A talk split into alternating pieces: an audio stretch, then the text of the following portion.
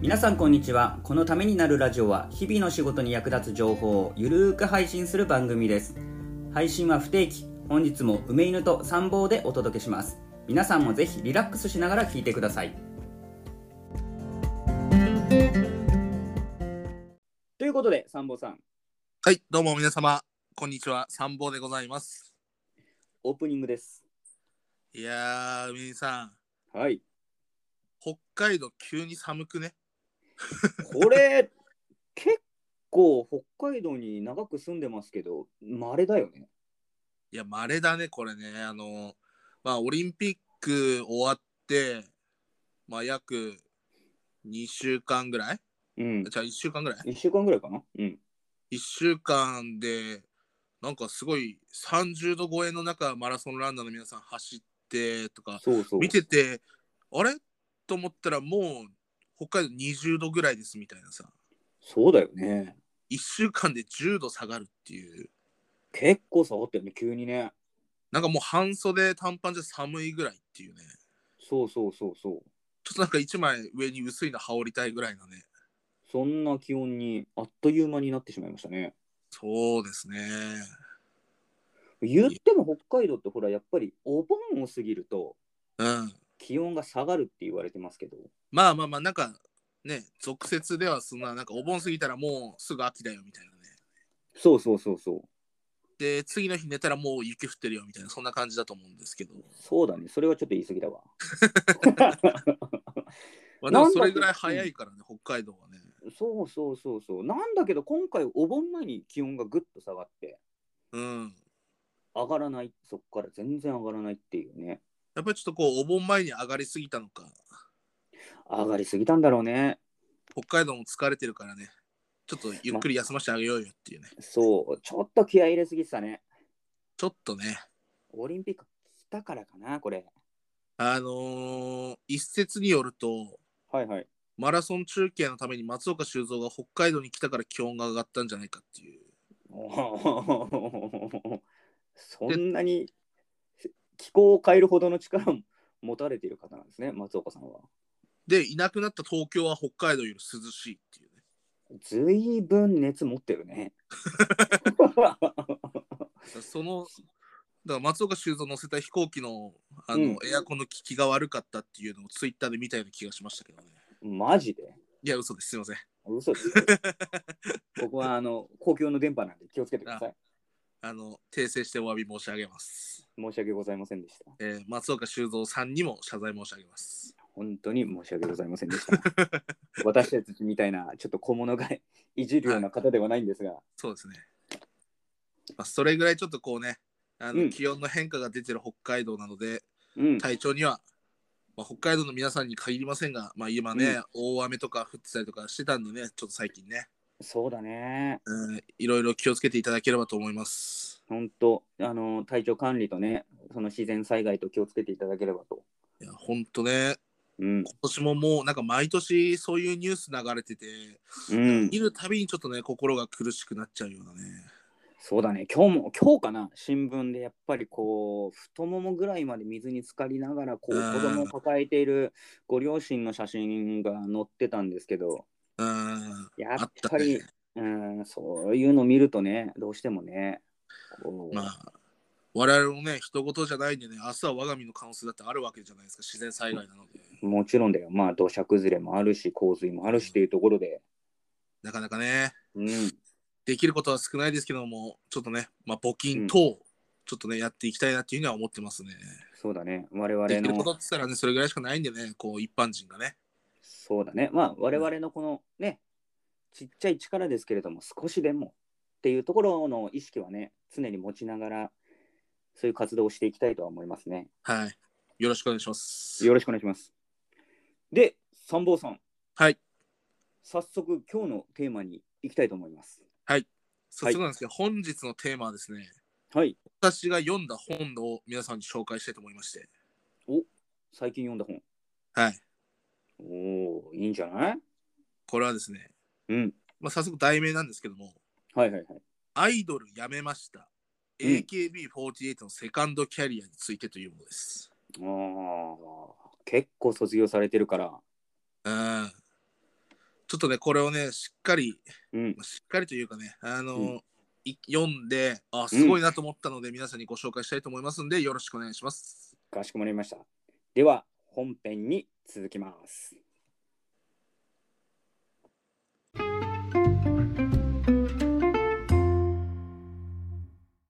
それでは今回はですね、えーは先ほどオープニングでも話したように、アイドルやめましたというですね、本を読みまして、もまあ女性アイドルのですね、話をしちゃいしたいなというふうに思ってます。う、おお、では、梅井さん。はい。梅井さんの、まあ、うん中学校、高校時代うん、のアイドルうんはいって誰だったか覚えてますか広末涼子です。あー、なるほど。うん、まあ、アイドル的なデビューから女優さんに移ったような感じですね。そうですね。まあ、両方やってましたからね。まあ、モデルというか、まあ、表紙もグラビアの、グラビアでもないけど、表紙もやり。あ歌もの歌い時代はこうね、はあいの、結構、ヤンジャンとかね、ヤンマガとかね、マガジンとかの表紙をこうね、うんやってたようなイメージもありますよね。そうなんです。広末涼子が、まあ、表紙に、なんていうんだ、その写真が載ると、その発行部数が増えるって言われてうた。ーん、なるほど。うんまあ、そういうね、うん、あのアイドルっていう人たちもいますし、はい、まあ、梅井さんとか俺とかのね、あうんの時代で言うと、モーニング娘。とか、はい、はい、はい、はい、はい、はい、はい。まあ、ちょっ確かに。と、私はまだ小学生ぐらいだったんですけど、スピードさんとかさ、ああ、スピードの時は、小学生でしたかまあそうか、そうだようねん。、小学校ですね。ああ、なるほどね。まあそういうねあの、うんアイドルの人たちが子供の頃の記憶があるうんっ、て、うん。でちょっとずつこう大きくなって高校生大学生ぐらいだったら AKB48 とかそうだね。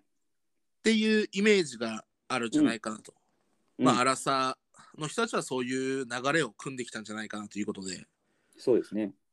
まあ、今回はですねこの、はい読んだ本「アイドルをやめました」ということで光と闇があると。アイドル闇も。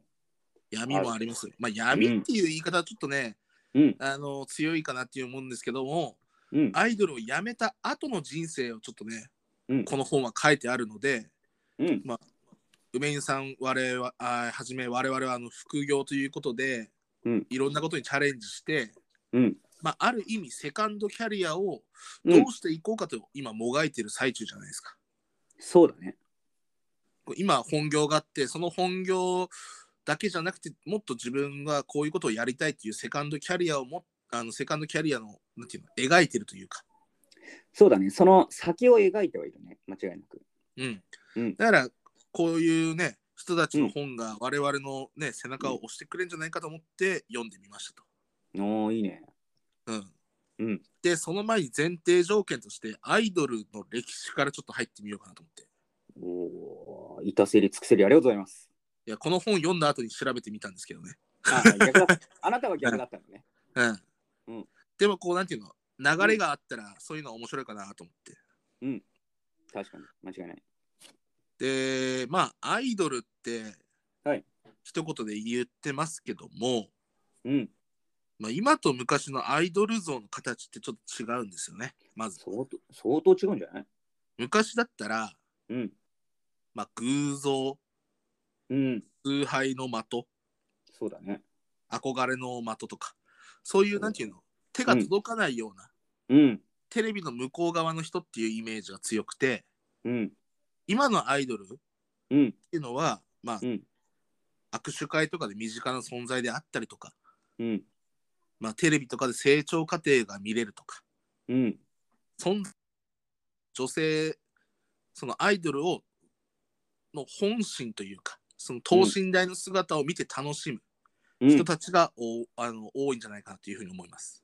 確かにそのようまあそれこそ AKB48 が出てきてからそういうイメージがね少しずつうん出てきたんまじゃあ、なそれいかがなと思いますね秋元康さんの考えるコンセプトとかとかそういうのにつながってくるのかなというふうに思うんですけども、そうですねまあ、だいぶ昔と違うということで、うんまあ、日本の女性アイドルの歴史で大体1950年ぐらいからいたそうなんですよね。おおそんなにうんまあ、かしまし娘、コマドリ姉妹っていうですね、うんまあなんか名前は聞いたことあるようなないようなみたい名前は確実に聞いたことあるね。な。うんでも何をやってたかは知らないっていうね。そうだね。間違いないね。我々のお父さん、おじいちゃん世代ぐらいのね、うん。人じゃないとわからないと思うんですけども、うん。で、まあそっからね、まあいろんな方がいて、うん。まあ有名どころで言うと70年代に、うん。まあ、ピンクレディーさんとか、うんまあ、山口百恵さん、まあ、まあアイドルというか、まあ、歌手というか、まあ、アイドルの原型がやっぱりそこら辺のうんイメージはあるよね。だよね。うんで、80年代に入ると松田聖子さんとか、まあ、もうアイドル絶頂の方ですよね。そうだ。ね、中森明菜さんとか、ああ、もう間違いなくそうだよね。こうな、お一人で活躍するような方がどんどん増えてきたと。うん。で、その80年代からですね、おにゃんこクラブとか、秋元康さんのあー。うんうん、はいはい。プロデュース。スが始まるというか、なるほどね。はい、うん。で、90年代に入ると、はい。安室奈美恵さんとか、ああ、なるほどね。マックスとかスピードとか、うん。こう、沖縄アクターズスクールの人たちが、こう、ガッと出てきて、うん。で、2000年代に入ると、うん。ハロプロ、うん。まあ、モーニング娘。さんであったりとか、うん。まあ、いろいろな松浦綾さんとかさ、うん。つんく、つんくさんプロデュースね。つんくさんプロデュースが始まって、うん。まあ、グループアイドル全盛期というか、うん。で、2000年代途中から AKB48 グループ、はいはいはい。ここにもう秋元康祭りが始まるというか、なるほどね。だから考えてみたら秋元康祭りってもう20 20年ぐらい続いてるというかそうだね。間違いなくその話を聞くとそうなってるね。なんか AKB をスタートだとすると、まあ、約うん20年ぐらいうん。ぶちかましてるという、そうだね。だって今 AKB のうん。話で言うと、まあ、AKB でしょうん。 SKE でしょうん。 NMB うん。 HKT うん。 NGT STU6 うん。個6個グループがあると今現在活動中のグループが6個ある。 6個あるっていうなるほどね。恐ろしいねっていう6個か。うんすげえな。で国外にもまだあるからねジャカルタかどっかにあったよね。そうそうそうそうそうそう。だからそう考えたら恐ろしいおう48グループっていうか、おうまあ一時期の勢いはないにしても、うん。それ相当にファンはいるというか、相当多いだろうね。うん。まあある意味なんていうの、にわかファンっていうか、このライト層の人たちは消えたかもしれないけど、うん。ディープのファンはまだまだ残ってると。なるほどね。はい。うん。で、このね、AKB グループの活躍を受けてですね、2010年ね、はい。あらゆる芸能事務所が参入してくるんです、アイドルに。おー、そういう流れになる。そういう流れになるんですよ。うーん。まあもともとねいろんなグループがあのいろいろ芸能事務所がやってたんですけども、うん。まあ、例えばソニーグループでうん。坂道グループ坂道シリーズあ、そうなのね。そうそうそうそうソニーグループで全員統一してるからそのなんていうのレコード会社が、なるほどね。うんまあもちろん今の今をときめくトップアイドル乃木坂46うん。で欅から改名した櫻坂46うん。で日向坂46と、うん。まあ、ソニーグループと言われる人たちですねうん。で ABEX からですねあのスーパーガールズって前あったんですよまあああ。今もある。のかもしれないですけど。わかります。うん。うんっていうとこがあったり、あと、スターダストプロモーションの北川景子さんとか、うんうんうん。本田翼さんとかがうん所属している、うん事務所のところに、ももクロ、うんうんうんうんうん。なるほど私ね。立 AB 中っうん。ていうようなアイドルが所属してたりとか、うん。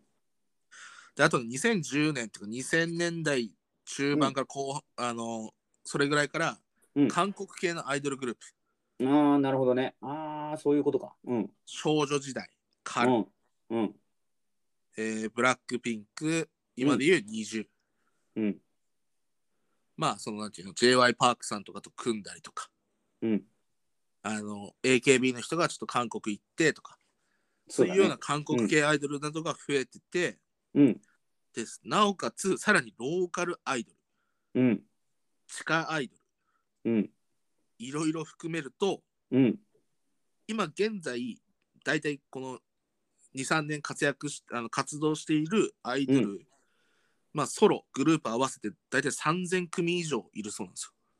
そんなにいるのうん、その、うん何ローカルアイドルとか地下アイドルも含めてねなるほどねで大体全国に1万人以上アイドルがいるっていうふうに言われてるそうです身近になったねいやだって今だってそさうあの、うん、まあ、こういうさあのポッドキャストとかそう、うん配信のさうんものって全部スマホで全部できるじそうだね我々もやってるからねゃん、うんうん、こういうのを普通に素人が手を出せる時代になってるわけじゃないですかああ時代いろいのろ流れだねうん配信アプリとかもあるわけじゃないですかうん今梅井さんが言ったように時代の流れっていうのもあるんですよねなるほど。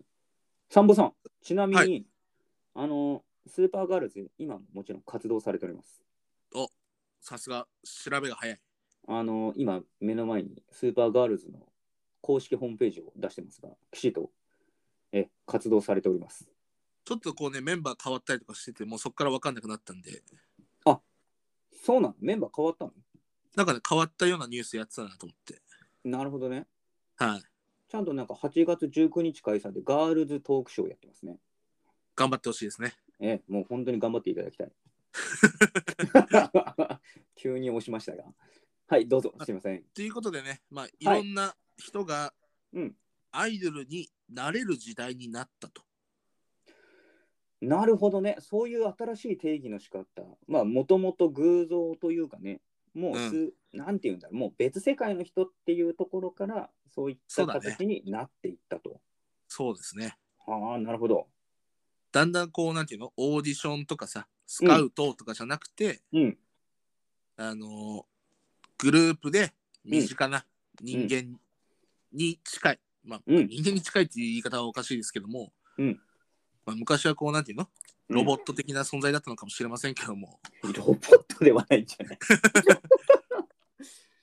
まあでもまあね、ポスター、テレビの中で本当見るっていう、直接なんか見ることなんて、ほぼできないような人たちだったからね、そうだよね。うん、チケットなんて取れないからさ。それが身近にね、うん、あの握手できるうん近、さにまでなるっていうね、そうだね、それは確かにそうだわ。まあ、秋元康さんそれを考えたっていうのもある意味すごいなっていういや、すごいね。新しい、本当に、道というか、発想を本当に出したということだね。ということで、うん。まあ、今までちょっとねこう光の部分をうん話してきました、はい。こう華やかなねうん。世界であると、うんいうところを話してきましたけどもじゃあ次ね、うんうんあのー本題の本題というかね、うんこの本の内容の方にちょっと入っていきたいなというふうに思いますはい。で今回私がですね本読んだ本、えーはい大木綾子さんという方が書いたあやこさんなのか、これ、あきこさんじゃないのかね。あ綾子これ間違ったあきこあさんきこさん。うん。が読んだ本なんですけども、うんまあ、このね大木さんあのいあの SDN48 っていうね、うん。まあ、AKB グループにうん。あったもううんもう今ないんですけど、あったグループ、うんまあ出身で言うとあのセリナさんとか覚えてますかね皆さんあのー北海道い岩見沢市出身なんですよ。よくそこまで知ってるなあ、ごめん、今、ちょうど調べまして。 現在36歳ということで、まあ、我々のほぼ同世代そうですねということですね。いやー情報を保管していただいてありがとうございます。すみませいん。いや、すいませんね、本当に。余計な口出しをしました。えいえ。で、この大木さん、はい。 SDN、まあ、卒業というかですね、うん一斉卒業したんですよ、みんなが。そうだよね。なんか一斉卒業っていうか解散だったんでしょ、きっと。うんそうそう、解散っぽい話になってて、うんうんまあ、表向き上は一斉卒業みたいな。ああ、なるほどね。うん。うん。で、その後、うんまあ、芸能界に残らず、うん一般企業に就職。うん。で、その後、フリーのライターになるっていうですね。あーまあ、それだけ文才があったっていうことですね。間違いないね。で、なおかつ本だって出してるわけですから。しかも本何冊も出してるでしょ。そうそうそう、出してるのよ。うん。まあ、ライターさんとして記事も書いてるし、本も出してる。俺相当だね。うん。同じ文章を書くものとして。あお 同じ道をうん。進私むも者ウとして、ェブライターやってますから。羨ましい限りですね。いや、本当ですよ。でね、この本のね、最初からなんていうの、衝撃的で、はい。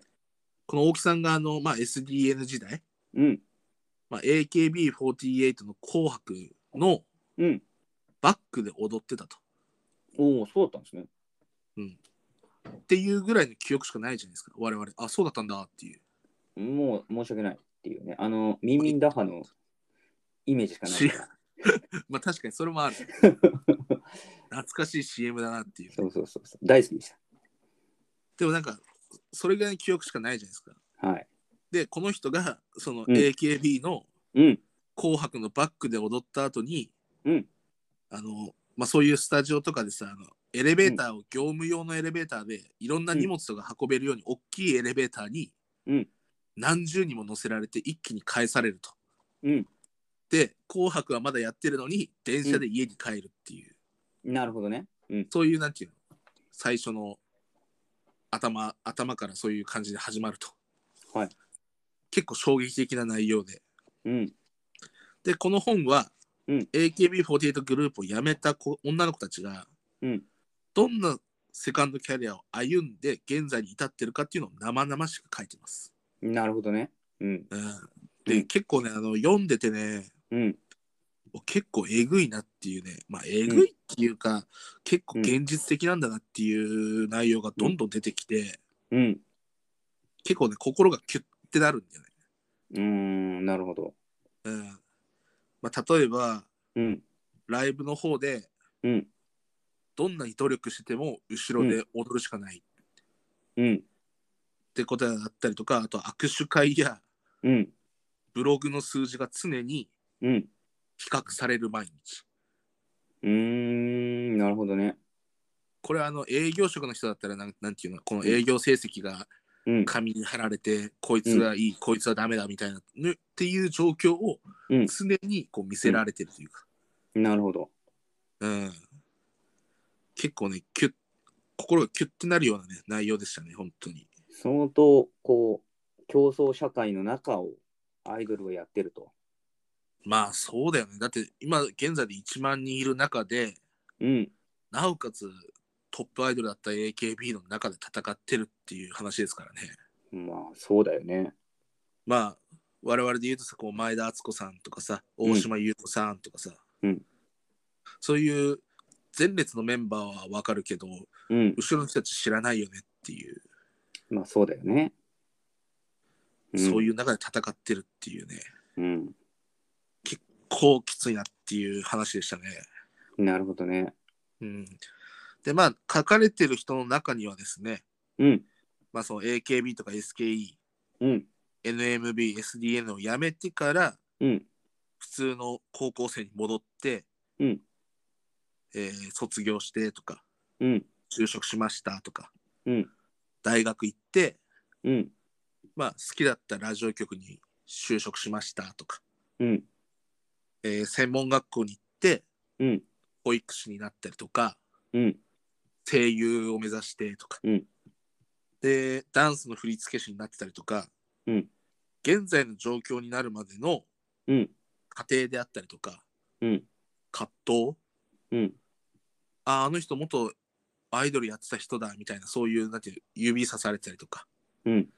周りでもさやっぱりこうあの子アイドルや,、めたんだねみたいなうん。ひそひそ話をされたりとかうん。そういうなんていうのかな葛藤をうん。変に誇張されることなく、うん。シンプルな言葉でうん。直球を直球で我々に投げかけてくるというかうん。こういうことがあったんですみたいなうん。すごいなんていうのシンプルな言葉で変に難しい言葉を使わずに書いてあるので、うん。結構なんていうのスラスラ読めてうん。非常に読みやすい本だなっていううん。でこの本読んでうん。私が思ったことなんですけど、はい。ままあ、どんな人にも、まあ、やっぱりなんていうの人生の中でさいい時もあるし、悪い時もあるじゃないですか。間違いないね。うん。で挫折から這い上がる人を、うん。まあ、見てテンション上がる人もいればうん。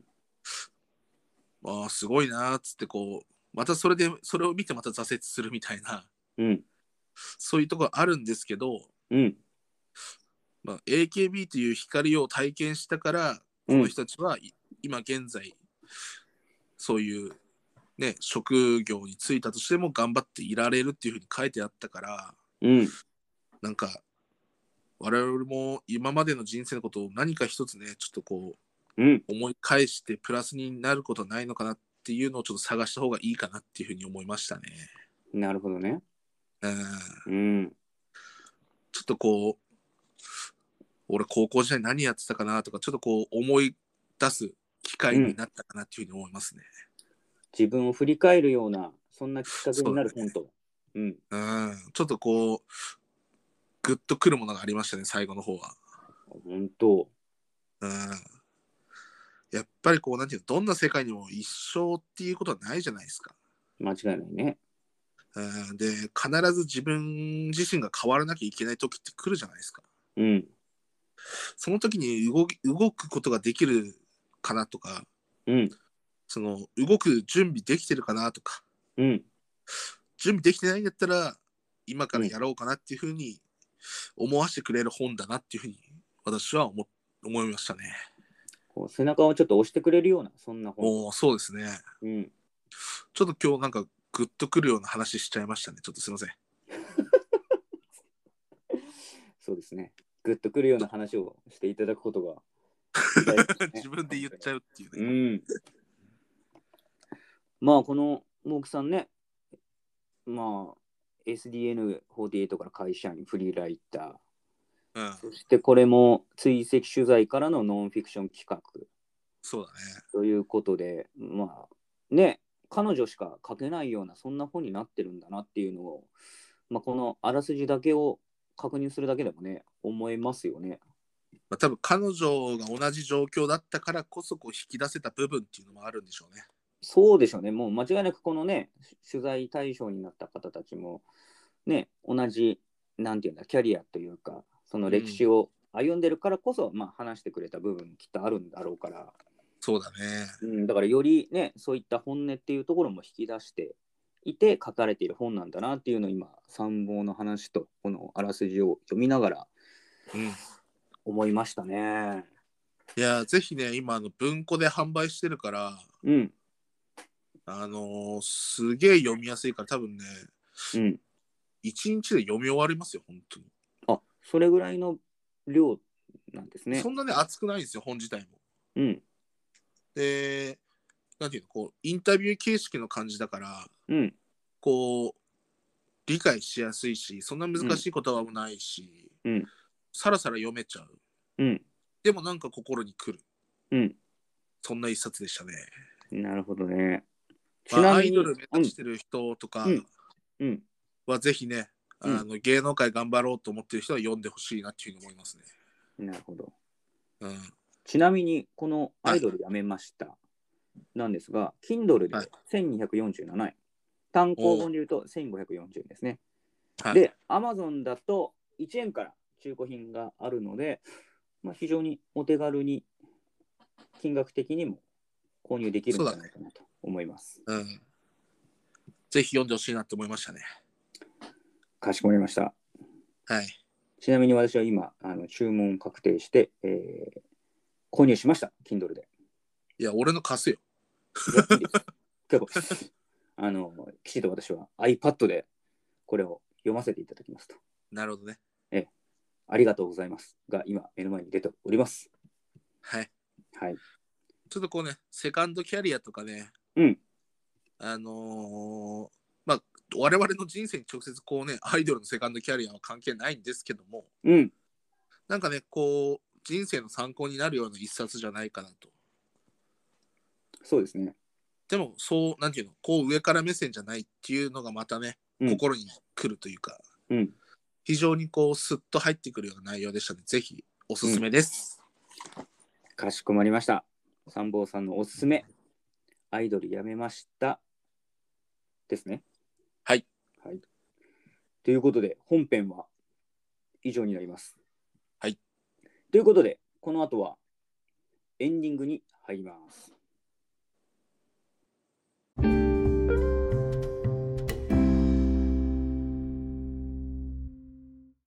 ためになるラジオはパーソナリティ2人が考える面白さを優先した番組作りを行っていますためになるラジオで紹介する商品サービスは面白さを優先するあまり偏った表現誤りなどがある場合がありますためになるラジオで紹介した商品サービスは一度ご自身で審議をご確認いただけますようよろしくお願いいたします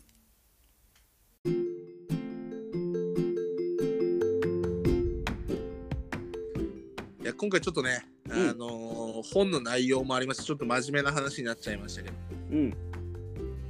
まあでもなんていうのかないろいろまあ本結構読むの好きなんでいろんなジャンルの本読んでるんですけど、まあ、ある意味こういう本も読んで面白いなっていうふうに思ったんで今回紹介させていただきましたねなるほどね。これはでも、ちょっとね、刺さる人には刺さるいい本の紹介だったんじゃないかなというふうに思います。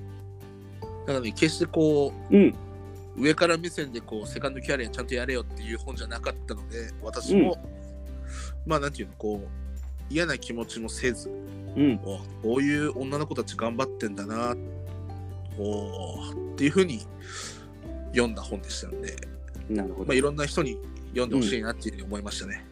なるほど。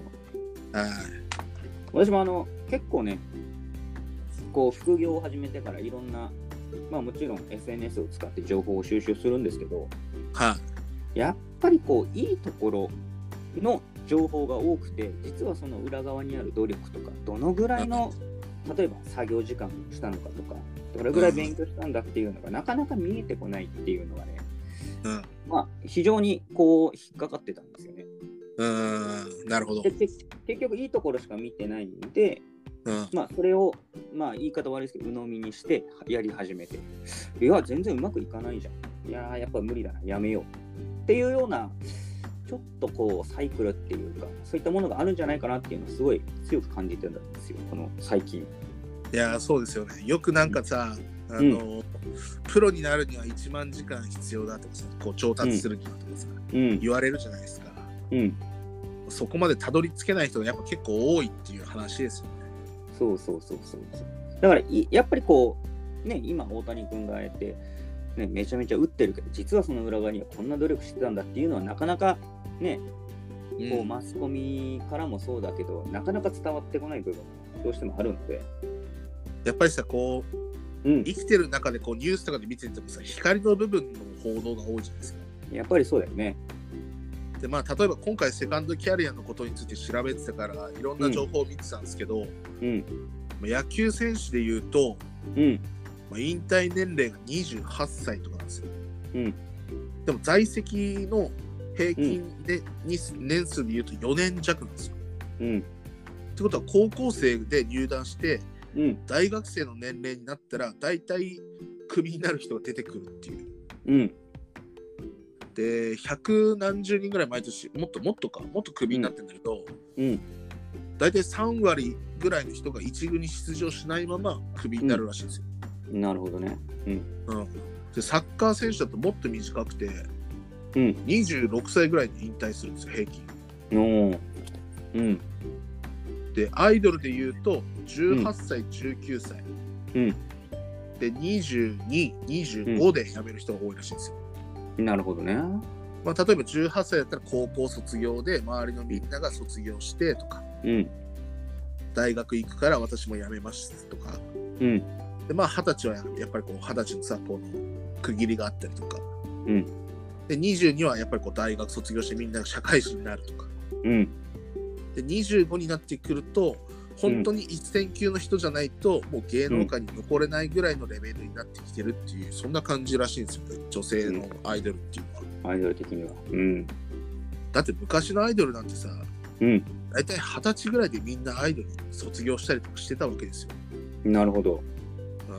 うんうん、まあでも今はねこうなだんだんこう高齢化社会というかそこに高齢化はどうかとは思うけど、うん、まあ、ちょっとね、まだまだ若いんですけども、こうちょっとなんていうの、寿命が伸びてるっちゃ伸びてるんですけどね。まあちょっと長くはなってるのかもしれないね。ううんん、全然なんかなんていうの、うん我々見てた歌番時代にモームス出てたじゃないですか出てましたね。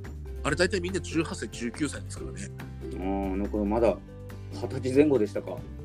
すげえ大人びいてんなと思ってたけどさみんなまだ二十歳ぐらいなんだと思ってびっくりしたもんね長澤な長澤姉さんはちょっともう少し上だったと思うんあですけそどうだねもともとあの人はね、こううんお姉さんでしたからお姉さんで入ってきてますから ね。うん。今ちょっと言い方気をつけましたけどうん。お姉さんです。お姉さんでしたから、お姉さんです。はい。はいまあ今回ねそういうアイドルのこと調べてたんでねちょっといろいろこう、まあ、若い若いのに頑張ってんだな俺も負けないように頑張ろうって思ったうん。一日でしたね。なる喋ほっどてて。いい刺激を受けたというは一い。日だったということですね。そうですね。いやーこれ私もちょっと勉強になりましたわ本当に。そうだね。これ聞いてくれた人もね、うん負けずに頑張ろうって思ってくれればね。うん決してあの SNS でこうね、うん誹謗中傷などしない、もう多分、これ聞いたら多分しないと思うんでね。うんそれぐらい頑張ってんだなって思えるようなやつなんで。うんこの本読んだら多分そんなこと多分できないよ、本当に。あ本当。 いやこれは強く言える。うん。あのアイドルの子たちにこうなんていううの、ん SNS でこうね、悪口言う人いるじゃないですかまあいますね。この本読んだら言えなくなりますうん。なる俺俺はそんなこと言っちゃいけない人間だっていうふうに思いますかほど思う。うん。ら、はい、それぐらい努力してますからあの子たちは、まうん。あ、ちょっと熱入りすぎましたけどもいいえいいえいいえ。まあということでね今回、はい三本さんに、えー本書籍をご紹介していただきましたと。。はいいうことになります。ということでためになるラジオ今日はここまでになります。